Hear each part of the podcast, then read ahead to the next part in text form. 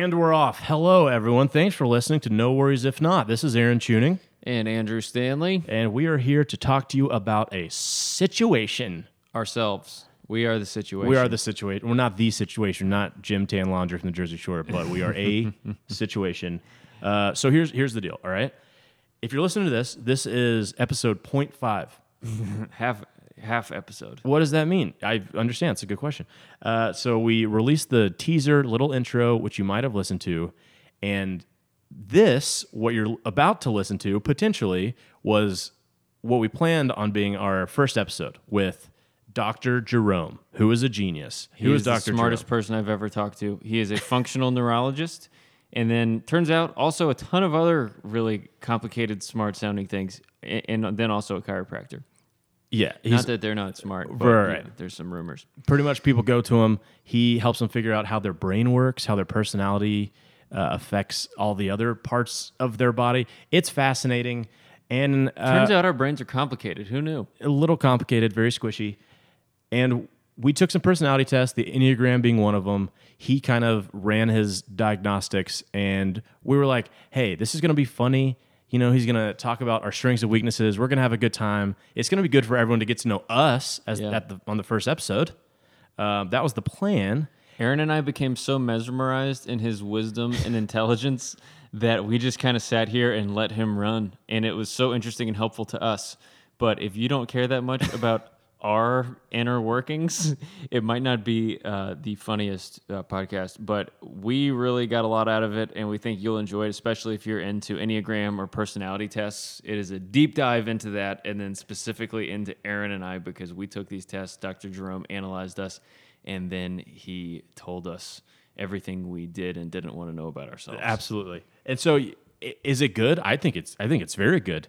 Uh, is it a good representation of what the podcast is going to be like moving forward? It's Probably not, it's not. not the silliest, but it is really it's it's it's impressive. It is impressive. And also during the episode, we were thinking this is the first official episode. So I think I, I said that a lot. That's why I don't want to save this for later on down the road. We just need to release it because I say it's the first one. So all that to be said, this was not, this was supposed to be very short. It's not. It's a good listen. I would listen to the beginning, listen to Dr. Jerome, you know, talk about what he does. If you're interested, keep listening. If not, no worries. I'm trying not to say that, but We're I say it all the time. He got, he got into why we are the type of people that say that and why this is an appropriate name for the podcast because of the way we are wired. Yep. So, Dr. Jerome, thank you so much for your time. Um, you absolutely mesmerized us. And listeners, listen if you want to. Um, no Yeah. worries if not is literally on my tongue every single Yeah, time. no, please enjoy this interview with Dr. Jerome. It's uh, it's wild. Thanks for listening. If you've got the time, you should take a listen. But if you don't,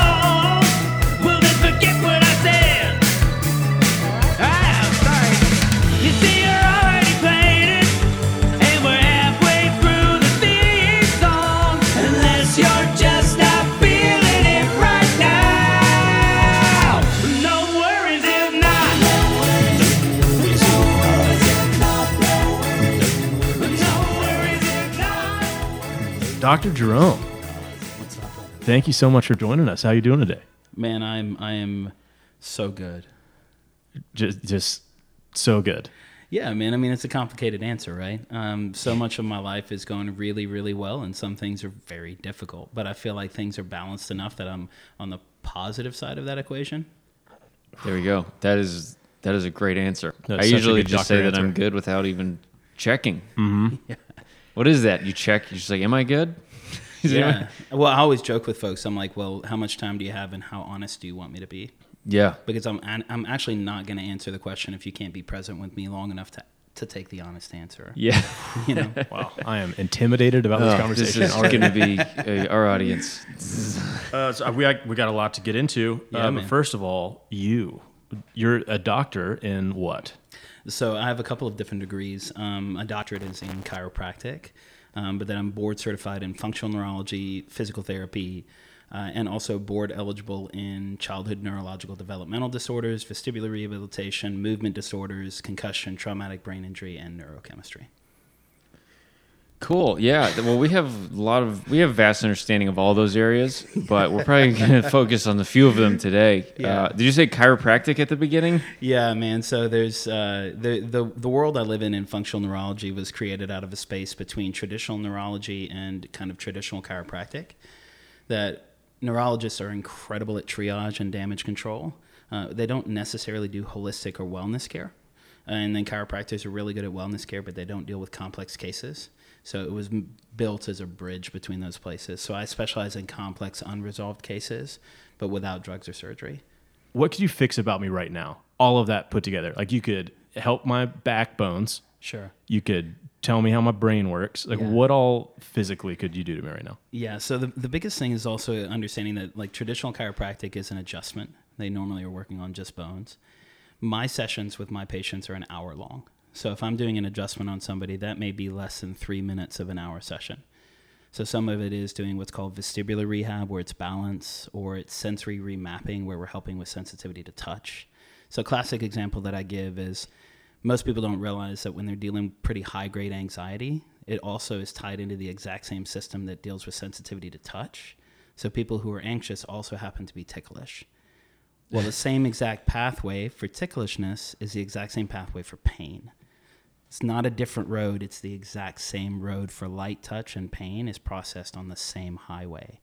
So if I help somebody to decrease their sensitivity to touch, decrease their ticklishness, decrease their sensitivity to pain, it also has a likelihood of decreasing their sensitivity to anxiety.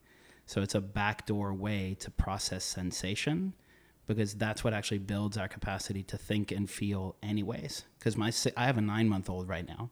My 9-month-old can't tell me, "Hey bro, super anxious about breakfast, didn't get enough to eat, could love an extra bite." He doesn't know how to do that. He's 9 months old. So the system that allows him to develop anticipation or fear is built in his touch system first. So when we're adults, nobody realizes, hey, hey, man, you're dealing with a lot of anxiety. You go to really good talk therapy. You've had really good quality medication, but nobody realizes that 95% of what we're processing on a daily basis is subconscious. So your anxiety may not be on a cognitive level. It may be built into the way that your body actually is anticipating touch for a number of reasons, right?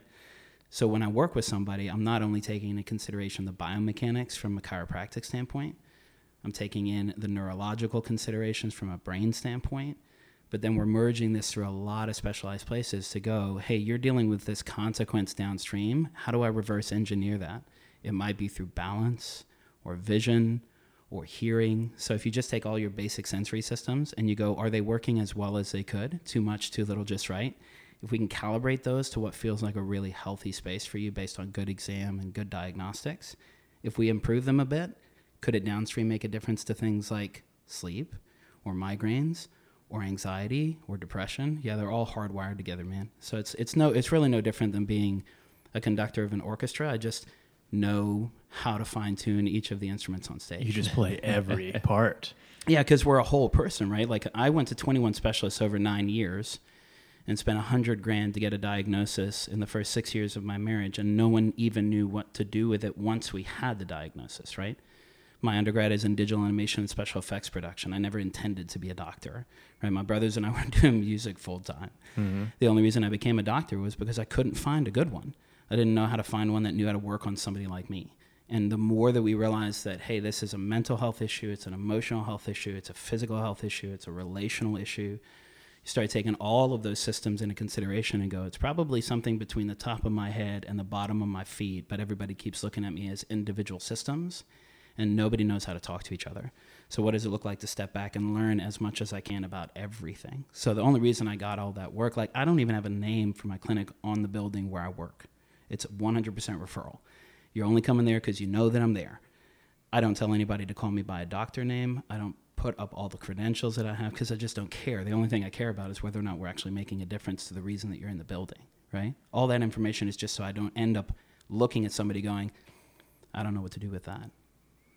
So my big takeaway from all of that is that if somebody schedules a consultation with you, instead of just asking them a bunch of questions about what's going on, you may just start tickling them.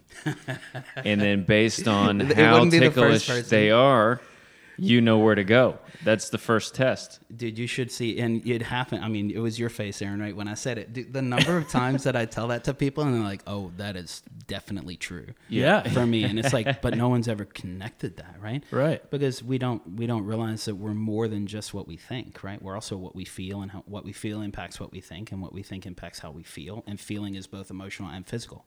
So all this stuff's connected.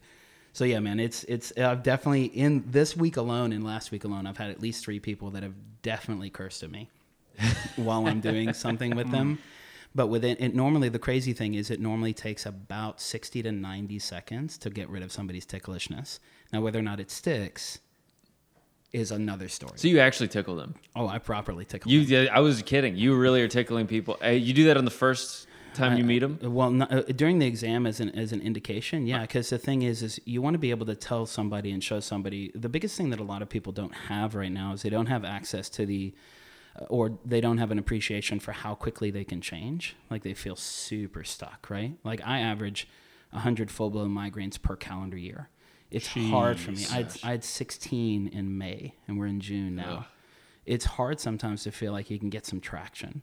So when I'm dealing with somebody that has a real sensitivity to touch and I can show them how they can actually integrate that touch in a really safe, permissible, consensual way, that I'm like, look, I'm going to do this, but are we on the same page? And let me walk you through it. We're going to breathe at the same time. I'm going to give you this cognitive exercise where you're going to count backwards and you're going to call out colors and we're going to trick your brain into going, this is not a big deal. And then boom, all of a sudden it's not a big deal and you're 60 seconds removed from nearly having a panic attack to going, this is literally a non issue. And you show somebody that in their body in real time, all of a sudden their brain goes, oh, wow, like there's a lot that we can do. Yeah, let's start the conversation with that. Well, that one of my memories from growing up is I used to be very ticklish, and I had a babysitter that thought it was so funny to tickle me all the time that I am no longer ticklish. You just had to get over it to I just I think she tickled me so much. One day I was just like I don't know if I my, my brain took over and was like we don't we just don't deal deal with this the same way anymore. But like to this day, like I'm not ticklish. Yeah, and that's the thing. It's like I said, it's too much, too little, or just right. You should have a sensitivity to touch that gives you a heads up that hey, I've got a startle response. Like, whoa, what was that? That's a healthy response. Like Right. fear is a good, healthy response.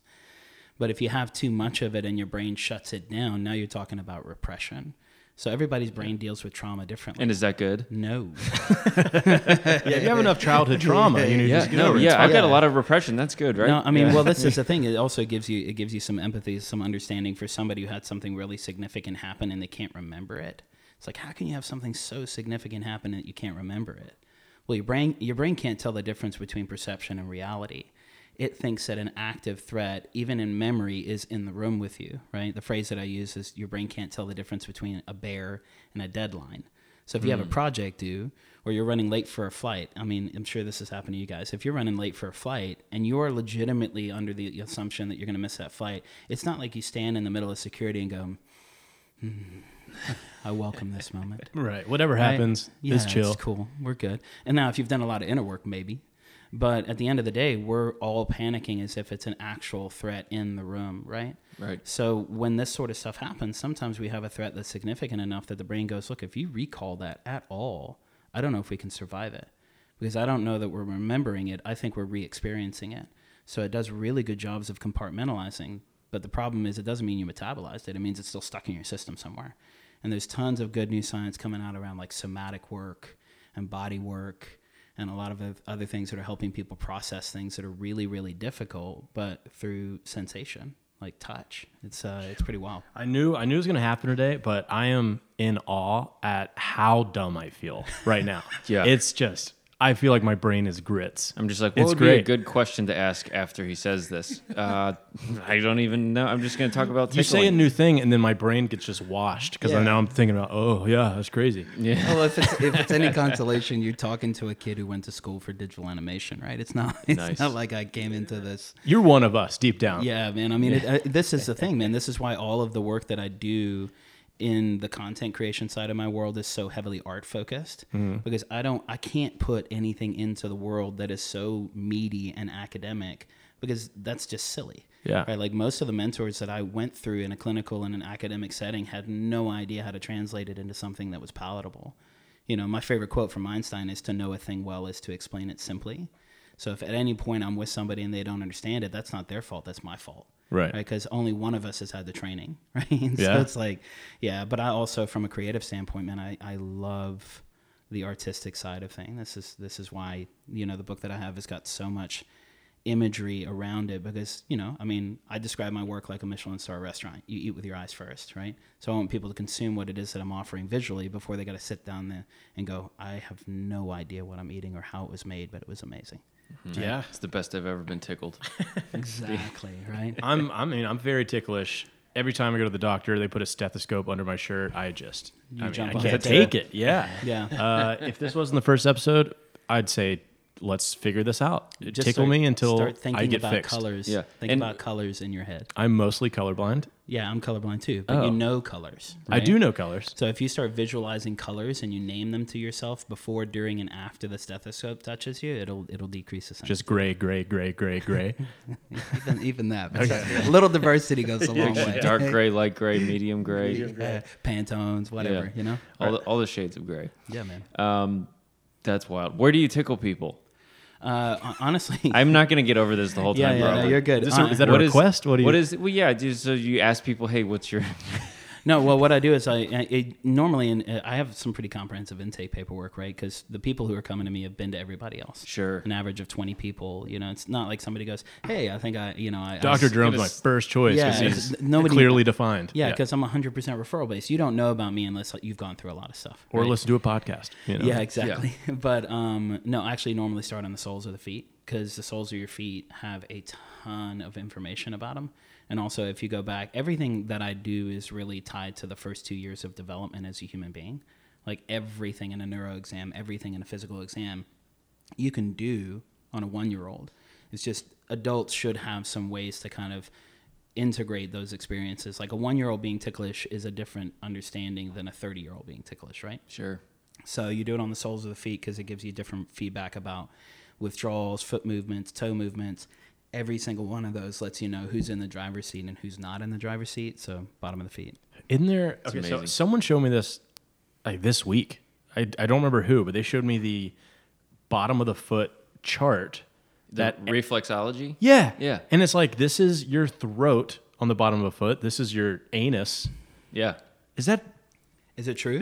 I'm sure it's true, Yeah. but like, well, here's the thing, man. Where's It's the a- anus part? help of me foot? understand this. Yeah, where's my butt foot? Yeah, oh, there it is. I, that's it. there's always uh, there's always I answer with the balance of man there's there's so many good fields of alternative alternative and traditional healthcare not all of them are well researched because research doesn't lend itself to some approaches right but I will say that a lot of eastern medicine has been around for thousands of years but it's not as well researched as western medicine right but the crazy thing is think of it this way right if you look at Atlanta 100 years ago all of the people that were in Atlanta now compared to 100 years ago vastly different.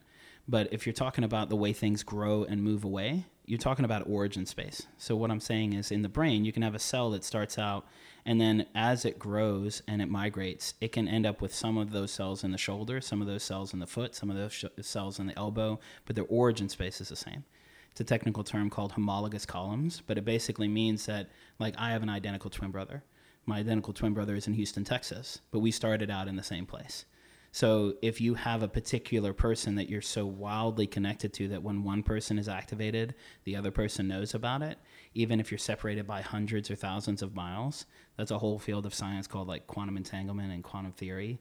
But there are ways that you can activate one cell and the other cell, not even remotely in the same geographical location, picks up the phone at the exact same time. So that's kind of how you can see something that's in the foot can affect a different organ or a different part of the brain. They just they they were born in the same place and they they ended up you know going and living in another part of the country. Mm-hmm. When I was in college, I was picking my major. I was down between finance and quantum entanglement.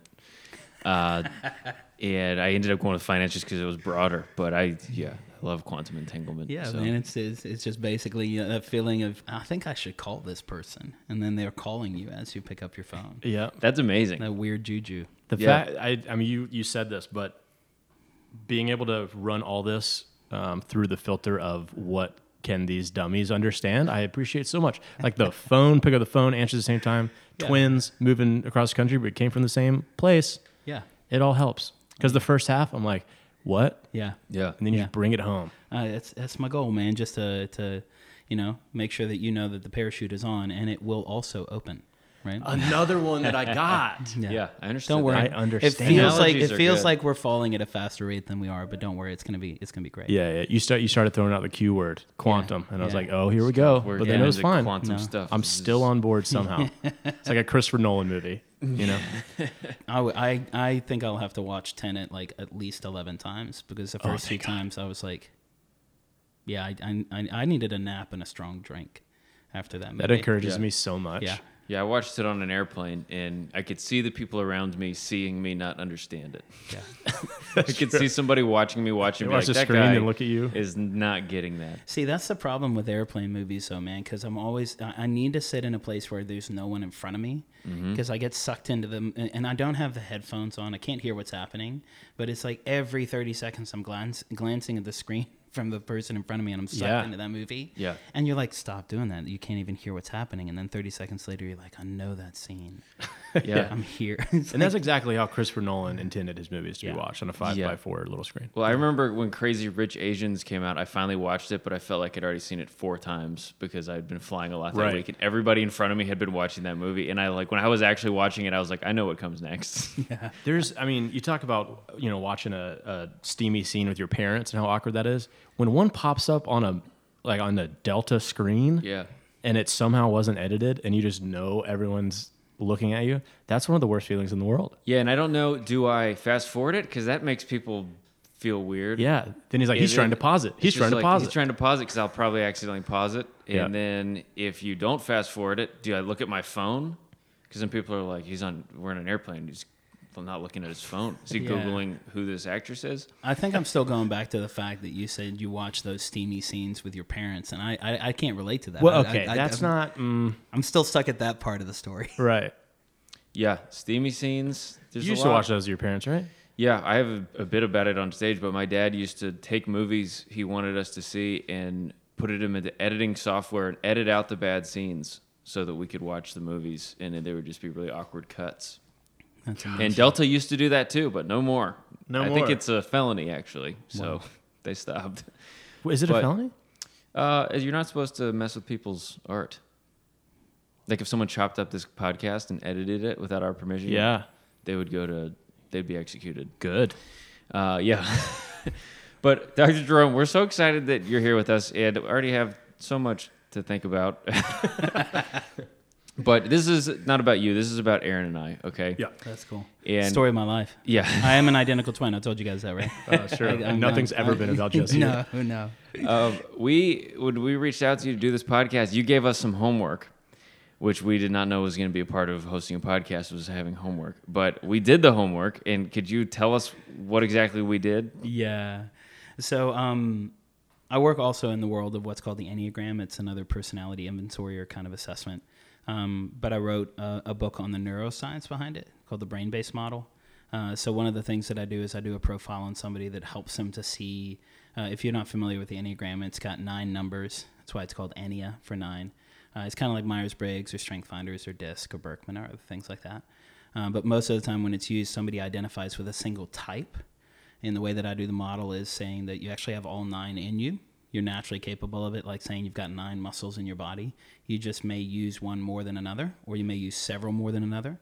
Uh, so uh, what I end up doing is asking people to take a test on the Enneagram Institute called the RHETI, R H E T I, and the IVQ. Um, the RHETI stands for Riso Hudson Enneagram Type Indicator. It's basically their their standard Enneagram test.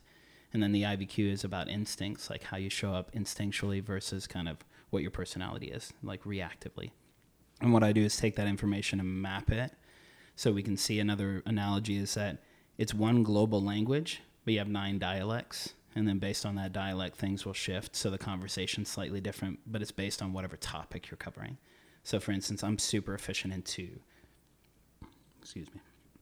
Two is really high for me. Two means that I love people. I don't know a stranger. I'm tied to building value and taking care of people and nurturing people. Uh, and that's super different than other areas, right? Like my twin brother and my older brother are highest in seven, which means they're enthusiastic, they're excited, they're entertaining, they love novel experiences. So basically, what it's doing is if you look at it like a global experience, there's three continents, and there's three countries on each continent. And based on your lifetime of lived experiences, you may have developed some fluencies in some areas and not in others.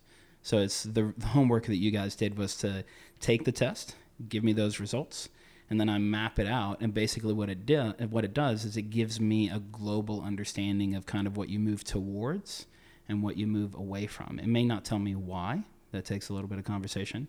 But generally speaking, it tells me what you pursue and prioritize and what you avoid and don't prioritize. And then understanding that uh, gives us a lot of insights into kind of how we interact in the world. And then we're just going to tell everybody our secrets. Yeah. Yeah, that's true. Always, gonna You guys want to know our biggest weaknesses in episode one? yeah, man. I tell everybody it's crazy, man. It's like a, it's like a, when they went from X-ray to MRI, and then went from MRI to functional MRI. It's like the difference between looking at a photograph from the 1850s and a photograph from 2021. But even then, a photograph is not the same thing as a 4K movie, right? The movie is just going to give you something different, but the photograph is still really good.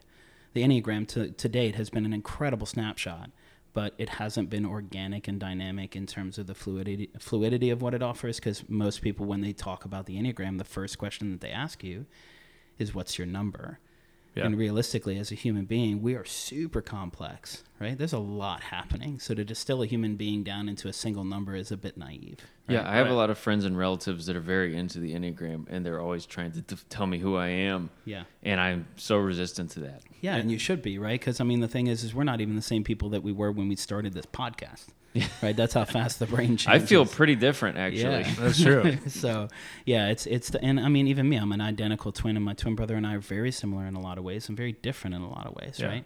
And especially in my world, when I work with really really severe head injuries, right? Like I worked with a 27 year old young lady last month who was in a car accident, was in a coma for eight weeks, was in the hospital for four months, and I was seeing her eight weeks post hospital discharge and her as a human being structurally functionally and especially from a personality standpoint wholly different than the person who went into the car accident. So we have to know that based on what happens with our brains whether it's physical trauma it's mental and emotional trauma it's relational or racial trauma our entire experience as a human being can shift based on whatever keeps us alive. They're all survival strategies. So it's starting the conversation with helping people know they're not fixed they're dynamic and it's like traffic in atlanta. Depending on the day that you drive in Atlanta, your experience going from point A to point B can be vastly different, even though structurally it's the same, but functionally it's a completely different experience. It's the same thing with personalities and, and Enneagram tests. All right, next time I'm driving in traffic, I'll be like, this is not that simple. Not that simple. Uh, so who are we? What is our deal? We don't. yeah, we who, want to who know. won? Who won? Yeah, did we? did I win? Who got, the, who got the higher score? Well, yeah, the, who had the higher score. Well, I'll tell you, interestingly enough, the person who's going to be more interested in winning is actually going to be Andrew than All right. it is going to Oh be you. no. Yeah. I love Um, it.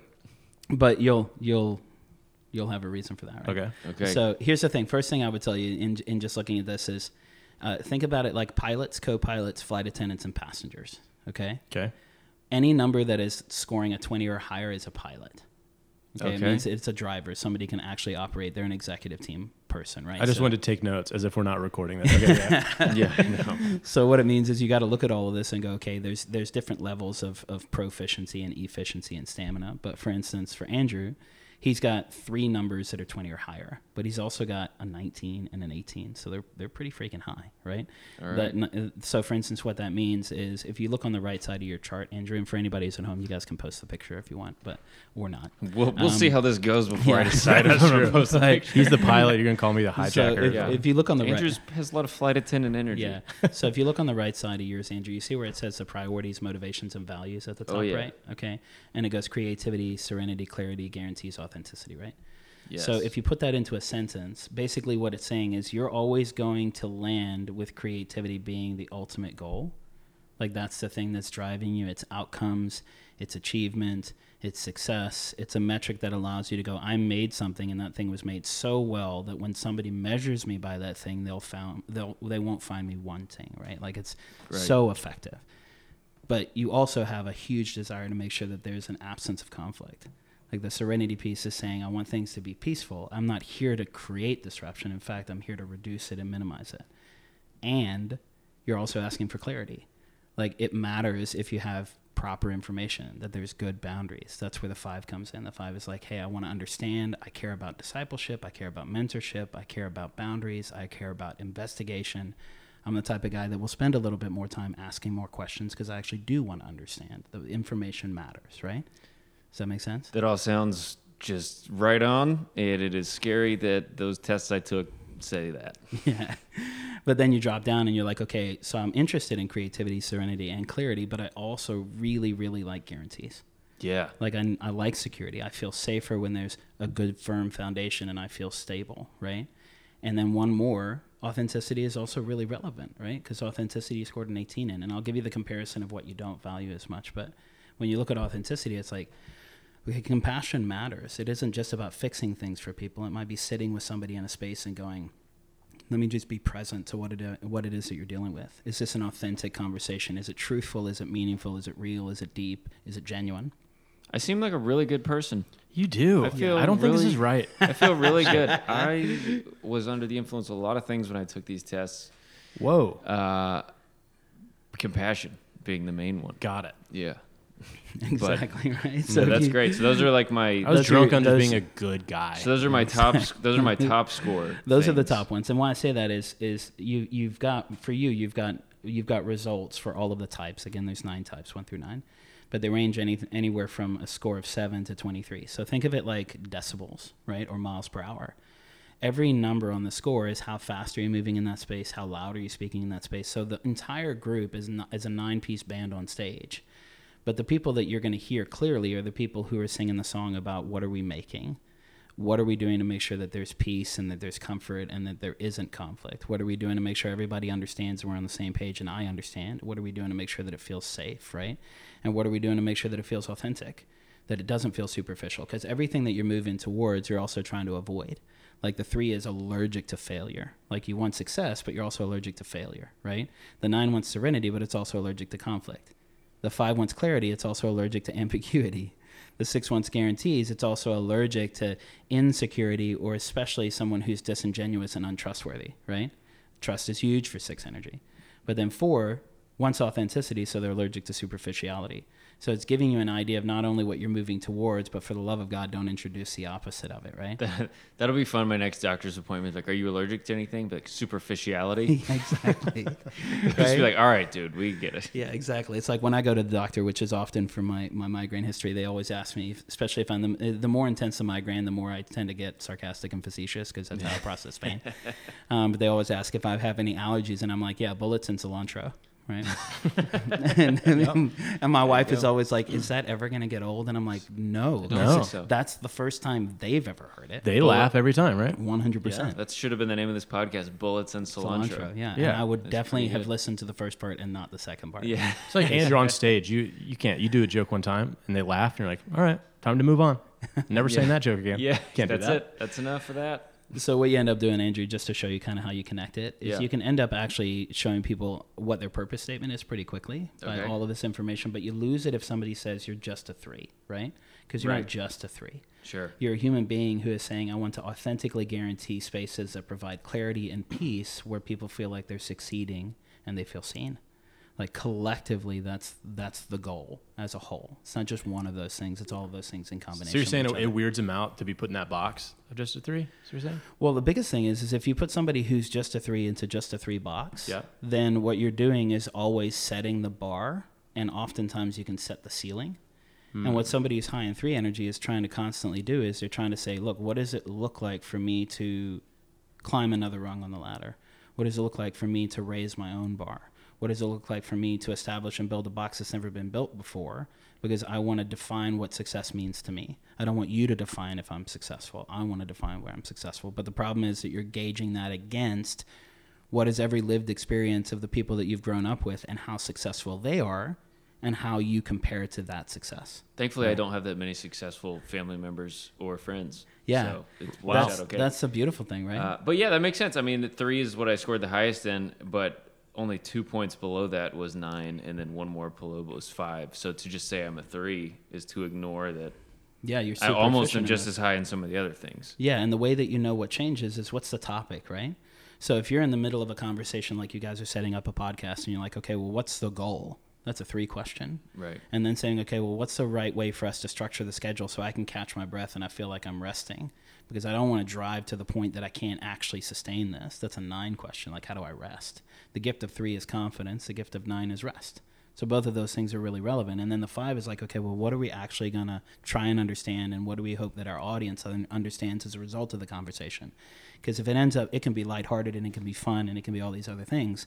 But if people f- finish it and they didn't get anything out of it, then you're like, well, that was that was a waste of our time. Like they've got to actually walk away with something that that helps them to understand themselves or the world better, even if it's done through the mechanism of comedy or whatever. the Yeah, yeah. So please let us know if you guys get anything out of this at all. Yeah. That would that would that would go a long way towards making me feel good.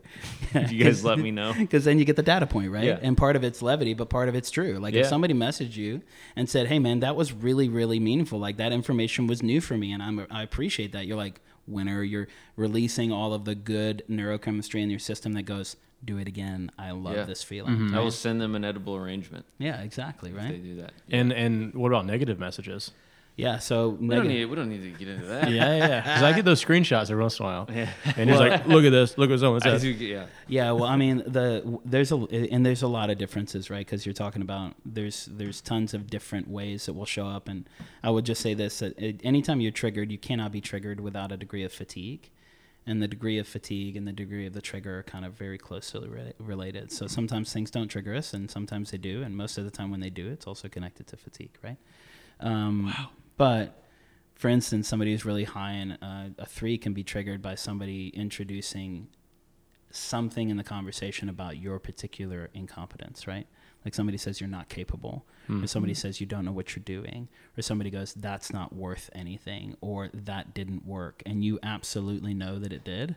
Then what ends up happening is in that system, it can double down and go, well, let me show how that's not right. That's not true. That's not, I, I definitely feel that this is successful. Sure. And we couldn't, for the sake of time, couldn't go into all of the things, but when you look at what's called the instincts, um, your instinct is much higher in what's called self preservation. So if you get triggered, your instinct is to withdraw, not to engage, right? Yeah. So it's like the three energy that's that's self preservation based or withdrawal based won't necessarily jump jump right into engaging in a fight in that conversation. They'll step back, build something bigger, and then just put it back into the room that shuts the entire conversation down around whether or not they're a success. Because they're like, I may not fight you toe to toe about what I'm doing, but I may step out of the conversation and bring something back that's so evident of my capacity, you can't compete compete with it, right? That is so true. We might have to cut that out. So I know, I, I know we're about to get into me. Uh, Sure. Well, I could have said that better. Keep that in. Uh, yeah, so I know there's not a winner, but before we like before you do my profile, who would you rather hang out with, looking just at the chart? Yeah, I mean, Just at the chart. by the numbers. If you're like you're going to a cabin for a weekend with Y'all one are of these terrible. charts, If you I'd tell need to me- know. If you tell me I didn't go, do a good job, I'll probably just shut down and change the the topic. He's going to of get trigger conversation. fatigue. Yeah, no, you're good. If you guys understood what I'm most efficient in, you would know that my capacity to answer that question is pretty low. Yeah. Yeah. No, okay. So I'll just say we would be My in, we would we would be in a place where all of us are traveling together. You would get a new Airbnb so we all fit. Exactly. Oh, come I on. would, I would. Or I'd have to make sure that we both have equal trip time together at different times. Oh, so you'd go rafting with me and and archery with Andrew. I just know I'm going to start responding to questions with my capacity for answering that question is low. Yeah. That's going to be my new response. It's very like an alien trying to fit in human clothing. yeah. Answer. yeah. yeah, you great, say it in just like a unrecognizable accent. It's just like I don't even think that's a human dialect. No. yeah. Yeah, let's do Aaron now. Uh, All right. I'm ready. that is that is so helpful, and I am gonna, just gonna need to listen to this a few times. Yeah, yeah, probably.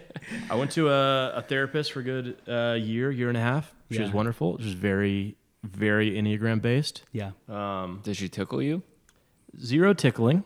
Well, then she's a fraud. Emotionally, Well, tickled me a lot. Yeah, li- licensed professional counselors, unless they have some specific certifications, probably should not be it's touching. a little Yeah. malpracticey. Yeah, a little malpractice. Okay, uh, pretty pretty but sure it's gonna help. It's been a while, and you know, I think I've changed. I've grown. yeah. I don't know, in not probably not in the enneagram sense, but yeah. All right, solve me. Cool. All right. Pu- a, pu- a puzzle that is Aaron, Aaron tuning, right? Uh, so the cool thing is, man, you're actually f- flipped from Andrew in terms of what you lead with. You lead with your gut, meaning that Is that a fat joke or? Yeah, it can be. Okay. Um, but I'm heavier than you if it makes you feel any better.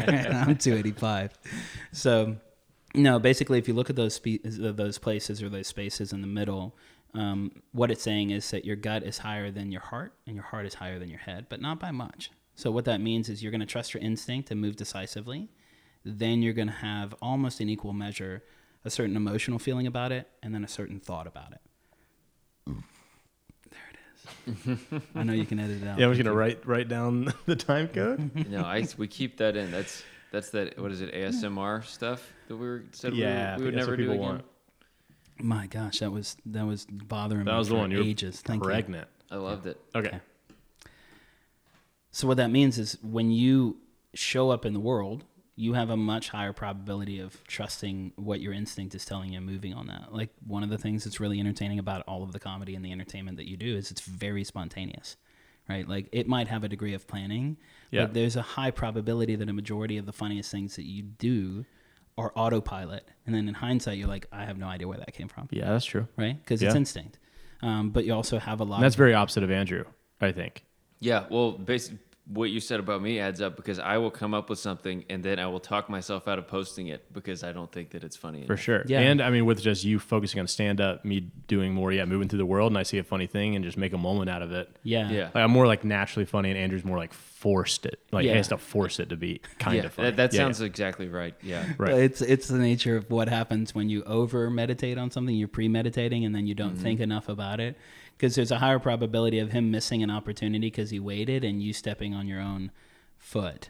Yeah, that makes sense. Right. Or I'm like mm-hmm. say something I shouldn't have. or- Yeah, and then you're like, well, that's out there. Can't take that Right. back. Right. So the pros and cons. you said and the pilot thing, and I said hijacker, and I already, I kind of regret it already. Yeah, but absolutely. So you know, you just go, oh, that was that was default. But for you, I mean, if you look at it, your three highest, right? So I'll actually use your four highest because you have a really interesting kind of gap between your top four and your bottom five. Well, I don't know. if Right. That interesting. yeah, I've got a great gap. I've been told got- that. you got a great gap.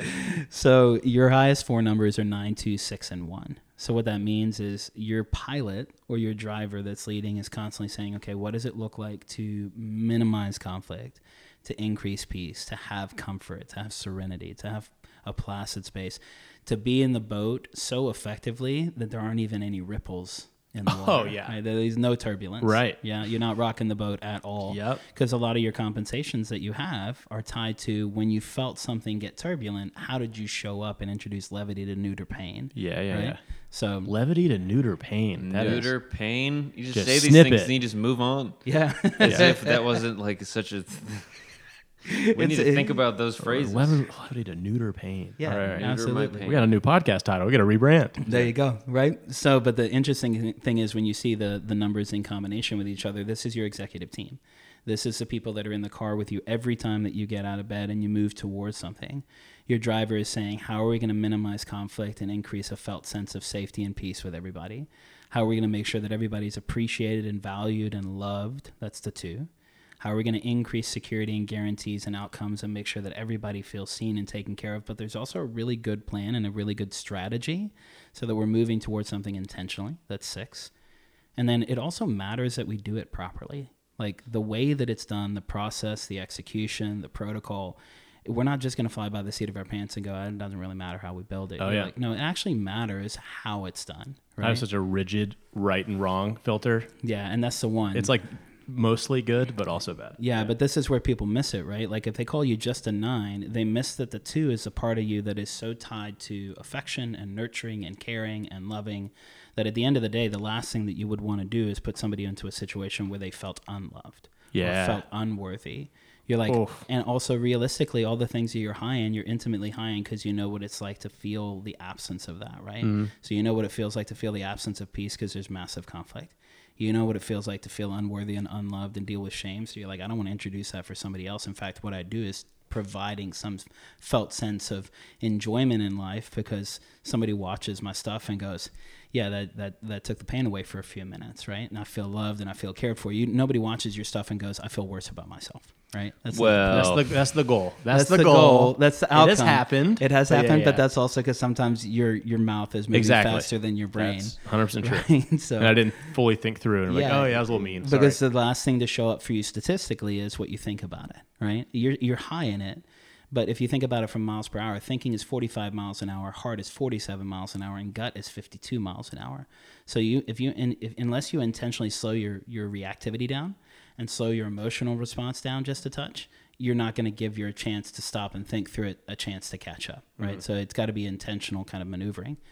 But the other side of it is not only you're trying to bring peace and avoid and mitigate conflict, and you're trying to help people feel loved, but it also really, really matters that you're like, okay, well, what's the, how do we strategize this? Like, how do we forecast?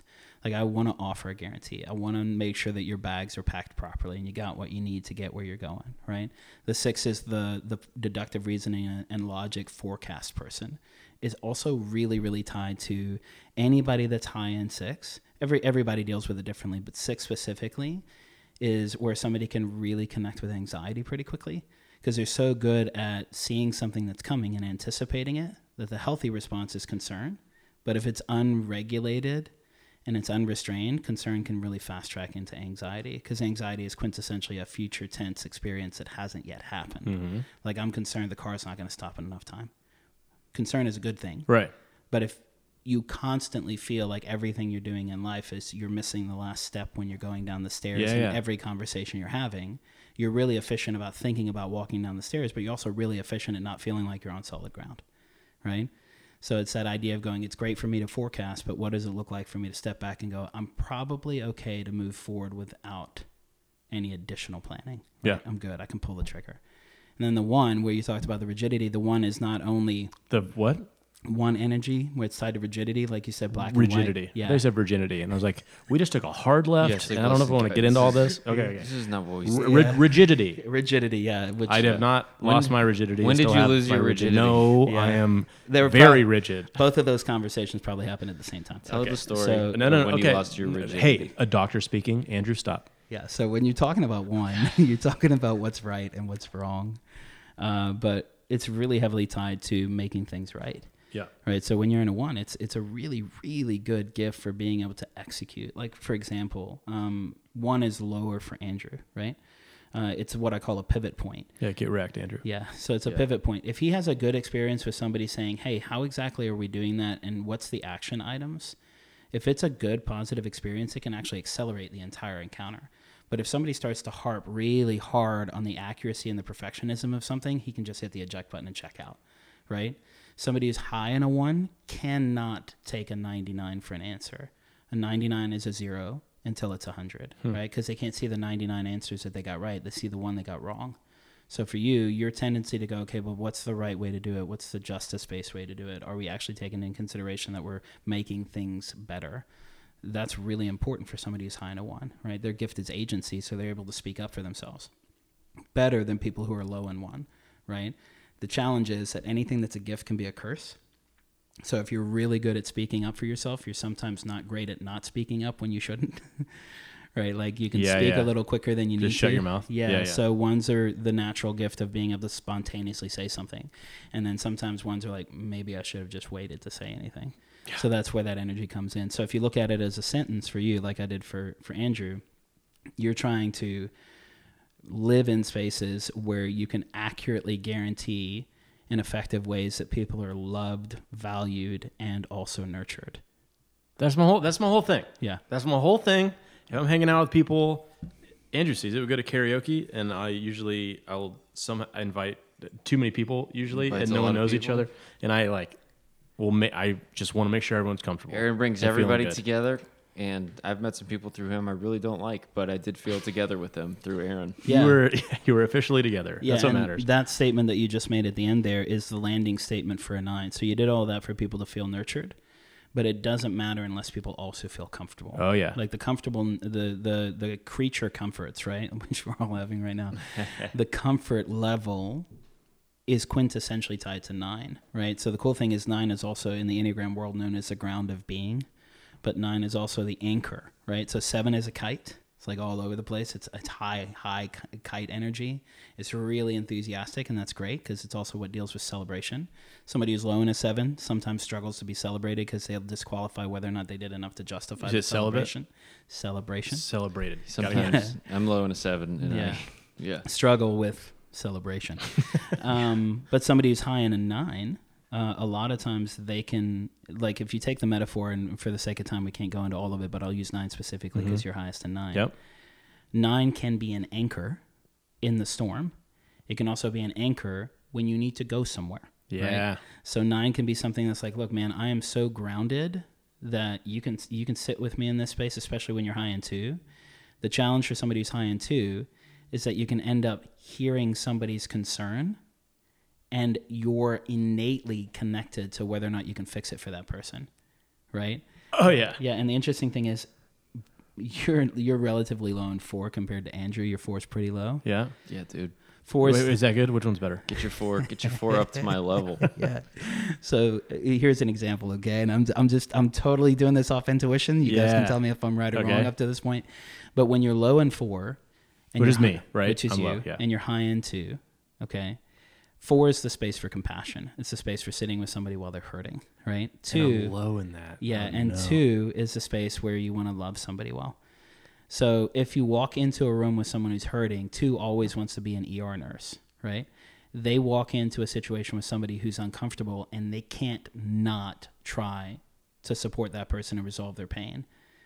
The difference between two and four energy is four can walk into the room with someone who is quintessentially suffering and not even desire to fix it for them, right? Yeah, that's Gotcha. me. Yeah, four is to give you an analogy. Oh, so I win that one. Okay. okay. Yeah, so you I help, You, you help a lot sit. more than me. I'm fine to not help. You're in the waiting room. I'm sewing up the bullet wound. Yeah. I'm like as long as no one will think less of me for not helping, I don't mind not It helping. d- yeah, it depends. It, but here's the thing: it depends on the context of the situation. So, Oh, no. Okay, so to to make it not too somber, but to give you a practical example, my wife and I have lost three out of four parents. We have no uncles, no aunts, Hmm. no grandparents. My mom is the only family family tree going up. Right.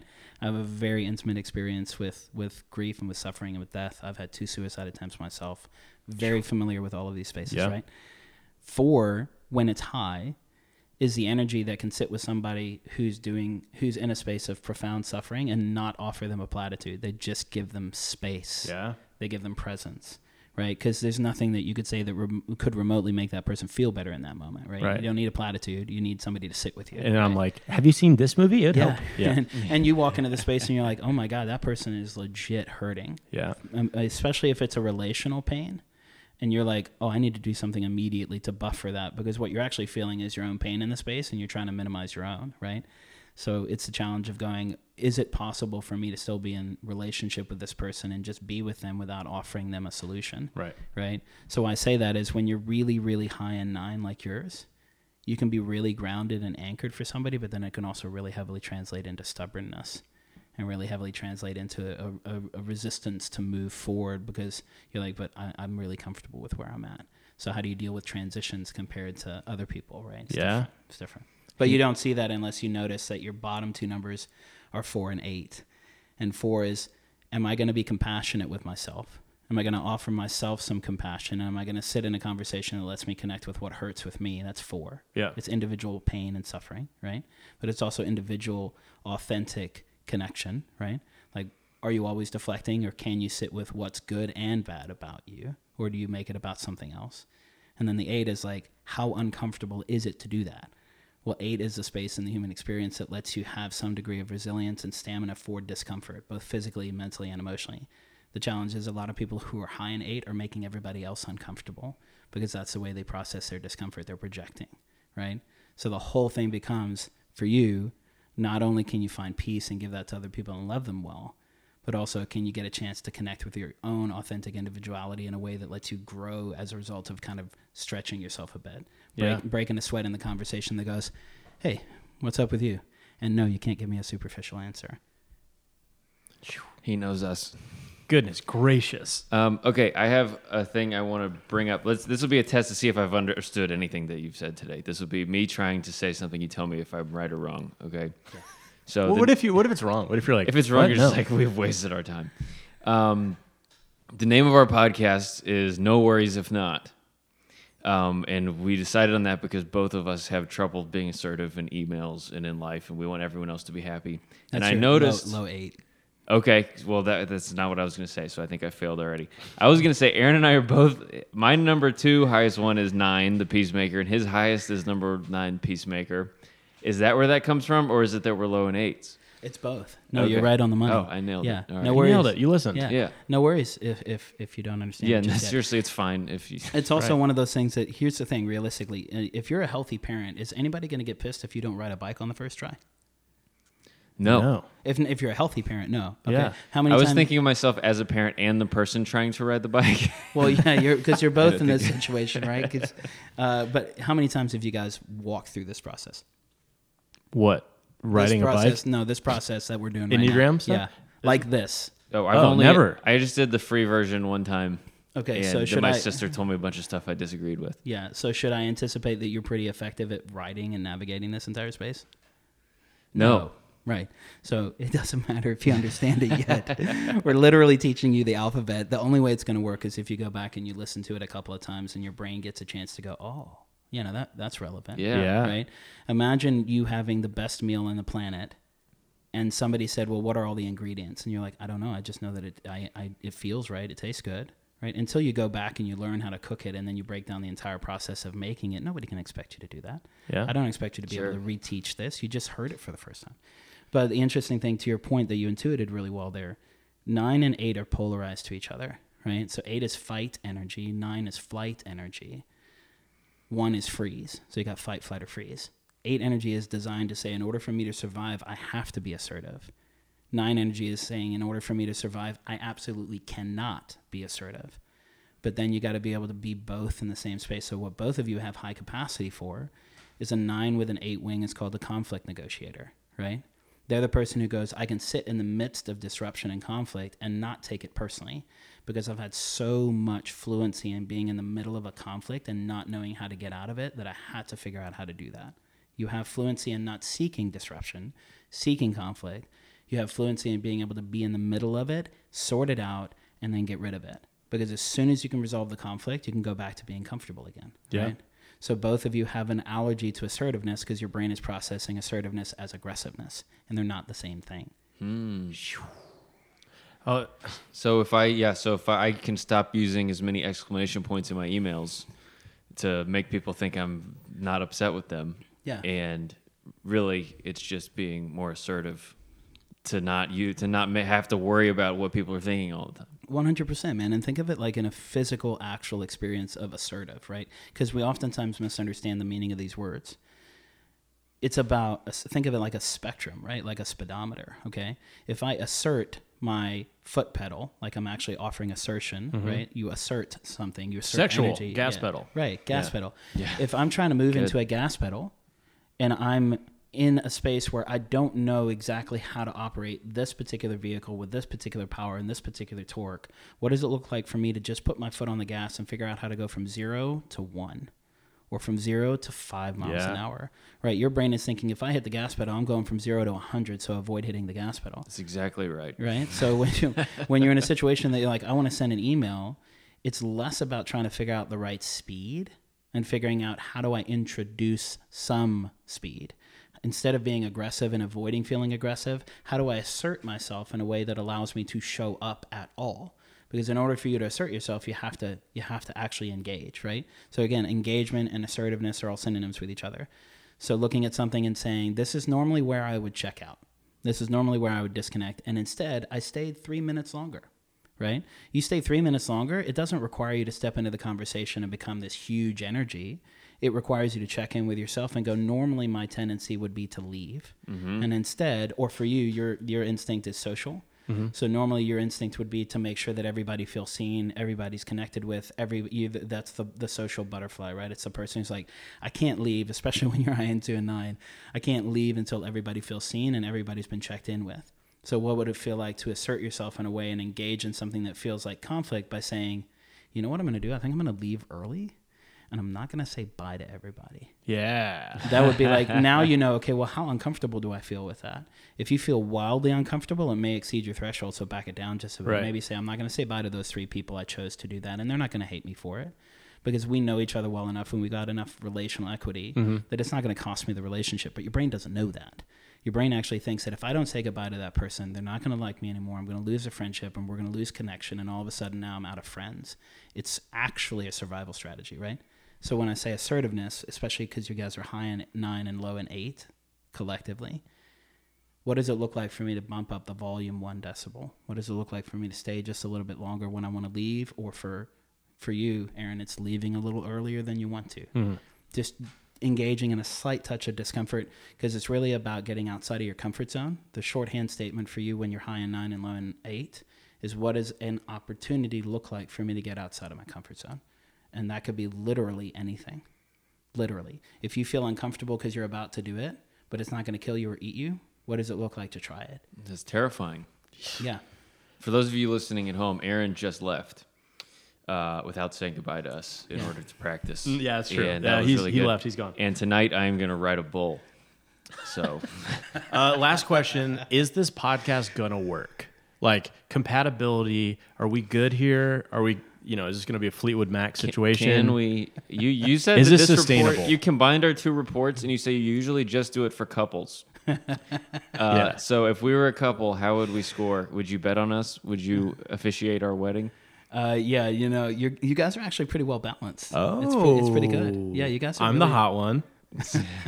I'm the, Everyone suc- needs a yin and a I'm the successful one. Okay. Yeah. All right. Yeah, th- exactly. Right. You guys, you guys are actually pretty well matched, man. And this is this is uh, I'll, I'll leave you with a last piece of relational advice as somebody who's been married 16 years and with my wife 18 years. Um, one of the phrases I use is you can't coexist, you have to coalesce. And what I mean by that is think of like coffee and milk, okay? They can coexist together side by side, but that doesn't mean that they're working together. Coalesce means that you pour the milk in the coffee, and when it blends, you don't know where one starts and the other one ends. So they're complementary spaces. From a graphic design standpoint, complementary colors are on opposite sides of the color wheel for a reason. But if they're side by side with each other, all it does is highlights the contrast. Until you blend them, you don't actually see them as complementary spaces. So, hmm. for example, you guys blending the contrast that you have in your two spaces, because Aaron's high and Andrew's lower, your contrast in the seven space, because Aaron's higher and Andrew's lower, but then also your contrast in the five space and the four space, because Aaron is lower than Andrew. So what that means is, for instance, in a two space, a way to blend it is to go, are we taking in consideration if, if people are going to find this valuable in terms of how they feel, not what we consider success, but what that person needs. What's that person's need? That's a two question. But Aaron, I'm sorry, Andrew's going to be leading with, but is it working? And you're going to be leading, Aaron, you're going to be leading with whether or not somebody's need is being met, right? Like, does that matter? The five space, the thing that's different, you're going to be more interested in going, and when I say you, I'm saying uh, Andrew. It would be a lot more helpful if you guys didn't both have. I know. I know. I know. Sorry. sorry, sorry. this is the gymnastics from. Uh, do you just do brain. hot and not? Okay, cool. Yeah. The, So one of the things that can be know. really helpful is like Andrew is going to be really, really capable of going. Okay, well let's let's dig in a bit more on the details around that. Like let's make sure that we offer some clarity. We can't just have a lot of fun and then walk out without any clarity, right? If you finish a conversation and it doesn't feel clear, like your question, doesn't matter that a nine is high from both of us and an eight is low. Even in jest, when you're asking questions, you're saying, "Can you just add a little bit more clarity for us? Because I don't want people to get buried and not not be in a space where it makes sense, right?" That's going to be more important for you than it is for Aaron, right? Like the details are going to matter a little bit more. But then if you want to come in and bring somebody in that has a conversation that goes, "Hey, let's actually talk about some stuff that's really uncomfortable," like not levity, not joking, like let's actually have a conversation about, you know, what's the title of the podcast again? No worries if not. No worries if not, right? So, no worries if you don't know how to have a deep, meaningful, trauma informed conversation about what actually hurts from your childhood. You bring in a trauma informed therapist that does like internal family systems, you're probably going to be more inclined to introduce levity and jokes but he's going to be more inclined to go, okay, I'm willing to go there. Let's go a little deeper. Let's Yeah. go a little deeper. So knowing these highlight and these contrast spaces can really let you know where somebody's stamina is. Because here's a really safe way to understand everything when you go back and listen to this. Whatever is a high number for you, whether it's in the center box, which is called an intelli- intelligence center, it's the numbers, which are the types, or it's the instincts, right? So first, second, and third degree of function, like basic, like you're talking city, country, continent, okay? Whatever the high number is, you have a higher stamina for. You can you can live there for longer, mm-hmm. right? Whatever the lower number is, you're not going to have as much stamina. You can't last as long. So if you're in these conversations and you see that one of you is high in that area and the other one is low, and one of these words that are connected to that number is the topic of conversation, just having a snapshot of who's higher and who's lower is going to let you know who probably needs to drive. So if you have a conversation around heart, probably better for Aaron to drive. If you have a conversation, I'm sorry, for Andrew to drive. If you have a conversation around in, trusting your gut and trusting your instinct and, and doing spontaneous comedy, right, improv, probably be better for you to have that conversation. Mm-hmm. But if you want to have a conversation about how do I storyboard and write something that allows me to really properly plan my jokes and try them and, and trial them, it's probably going to be better for you, right? Both of you are going to be equally suited in terms of critical thinking. But if you're leading with the heart, I'd go with Andrew. If you're leading with the gut, go with Huge heart over here, huge gut over there. Okay. Pretty good. I think that's my big takeaway. Yeah, I'm glad this probably- happened. Great, great, great, great. So, Dr. Jerome, if people at home, this is like, I'm just doing exactly what you predicted I would do. Uh, if people at home want to get involved with the Enneagram or take some of these tests, what are the steps they can take to to take this test and then maybe listen again? Yeah, man. It's uh, there's a couple of different things. I, I would recommend the test that I, I lean into um, is on the EnneagramInstitute.com. And It's called the RHETI. I would strongly, strongly, strongly, strongly recommend, and this is my disclaimer, like very clearly, the test is a diagnostic. It's not a diagnosis. Okay, so if you take the test, you need to sit with somebody who can interpret that information. Yeah. Okay. Everybody takes these tests and they self-identify, and all of a sudden, freaking Google did not go to med school. Stop bringing me an article from Google about your cl- your clinical condition. Okay. BuzzFeed So- tells me who I am. yeah. So if you take it, Enneagram Institute is really reliable. Um, there's books called uh, "The Wisdom of the Enneagram," and um, there's lots of really good. The wisdom, uh, the Enneagram of Discernment by. Um, oh my gosh, why did I just draw a blank? They'll be able to- they'll be able to yeah, find they'll be able to find it. I just I just drew a blank. He's a good friend of mine, and I just drew a blank. Um, it'll come to me as we're finishing. Um, but also, there's you know you can YouTube a lot of this stuff, and it's really really good. Yeah. Um, one of the things because I'm allergic to self promotion, I'll also give mine because it gets me out of my comfort zone because I'm also low in eight Very healthy. um, is an opportunity to model that. Um, is you can just go to drjerome.com, drjerome.com. Uh, I do a lot of uh, e-courses that are 10 to 12 minute videos on trying to understand this stuff. I talk a lot slower. We're sitting in a we're sitting in a comfortable chair having a conversation with the camera. Um, also wrote a book on it called Yeah, the Brain- sorry, sorry about the chair. For those of you listening, Dr. Jerome is sitting on a beanbag. So I also wrote a book called The Brain Based Enneagram. Uh, there's also a podcast that my older brother and I did called Thrive Neurotheology, where we go through each individual type for about an hour and a half to two hours. You can't hit pause, don't marathon it. Uh, but we talk about the science, the spirituality, the Enneagram, and also practical applications of each number. So Thrive Neurotheology podcast, drjerome.com, uh, and there's all, all that stuff can also be found on my website. And even if someone wants to come by and get tickled, Yeah, so if you're coming for clinical stuff, you can go there too. Okay. Um, but my amazing executive assistant Janet um, will check in with you if you need anything from a clinical standpoint. All that information in terms of who, are, who I serve is on the website too. Dr. Jerome, cool. That's it, bro. All right. Well, thanks a ton, Dr. Jerome, uh, functional neurologist, uh, tickler, uh, uh, chiropractor, and so many other things. But more importantly, a friend. Thank you. He's brother. our friend. Thank now. you for being our first ever. He ever knows guest. us more than anyone has ever known us. There is so much to unpack here. I'm going to listen several times. This is such a great and also just meaty episode for the first episode. I love it. yeah. Thanks for listening. All right. See you next time. Cheers.